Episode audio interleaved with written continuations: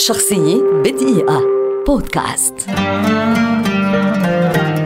بليز باسكال فيزيائي ورياضي وفيلسوف فرنسي كبير اشتهر بتجاربه على السوائل في مجال الفيزياء وبأعماله الخاصة بنظرية الاحتمالات في الرياضيات وبكونه مخترع الآلة الحاسبة إضافة إلى أنه استطاع أن يساهم في إيجاد أسلوب جديد في النثر الفرنسي بمجموعته الرسائل الريفية. أدت أعمال باسكال المهمة في مجال ضغط السوائل إلى إيجاد المبدأ المسمى قانون باسكال الذي ظهر خلال الخمسينات من القرن السابع عشر الميلادي وقد ساعدت تجاربه على إثبات أن للهواء وزنا وأن ضغط الهواء يمكن أن ينتج فراغا. وبذلك أزال شكوك العلماء في ذلك الوقت في إمكان وجود الفراغ. وخلال الخمسينات من القرن السابع عشر الميلادي قدم باسكال وعالم الرياضيات الفرنسي بيير دو فيرمات نظرية الاحتمالات وناقشا بعض تطبيقاتها. وعام 1654 صمم باسكال تنظيما ثلاثيا من الأرقام يمكن استخدامه في حساب الاحتمالات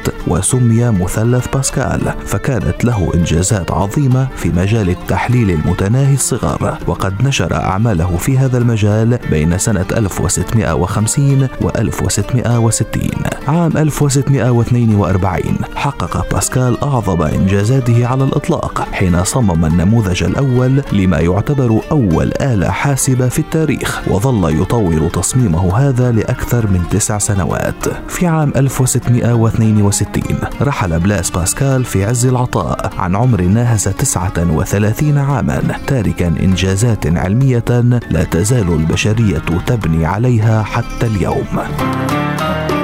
شخصية بدقيقة. بودكاست.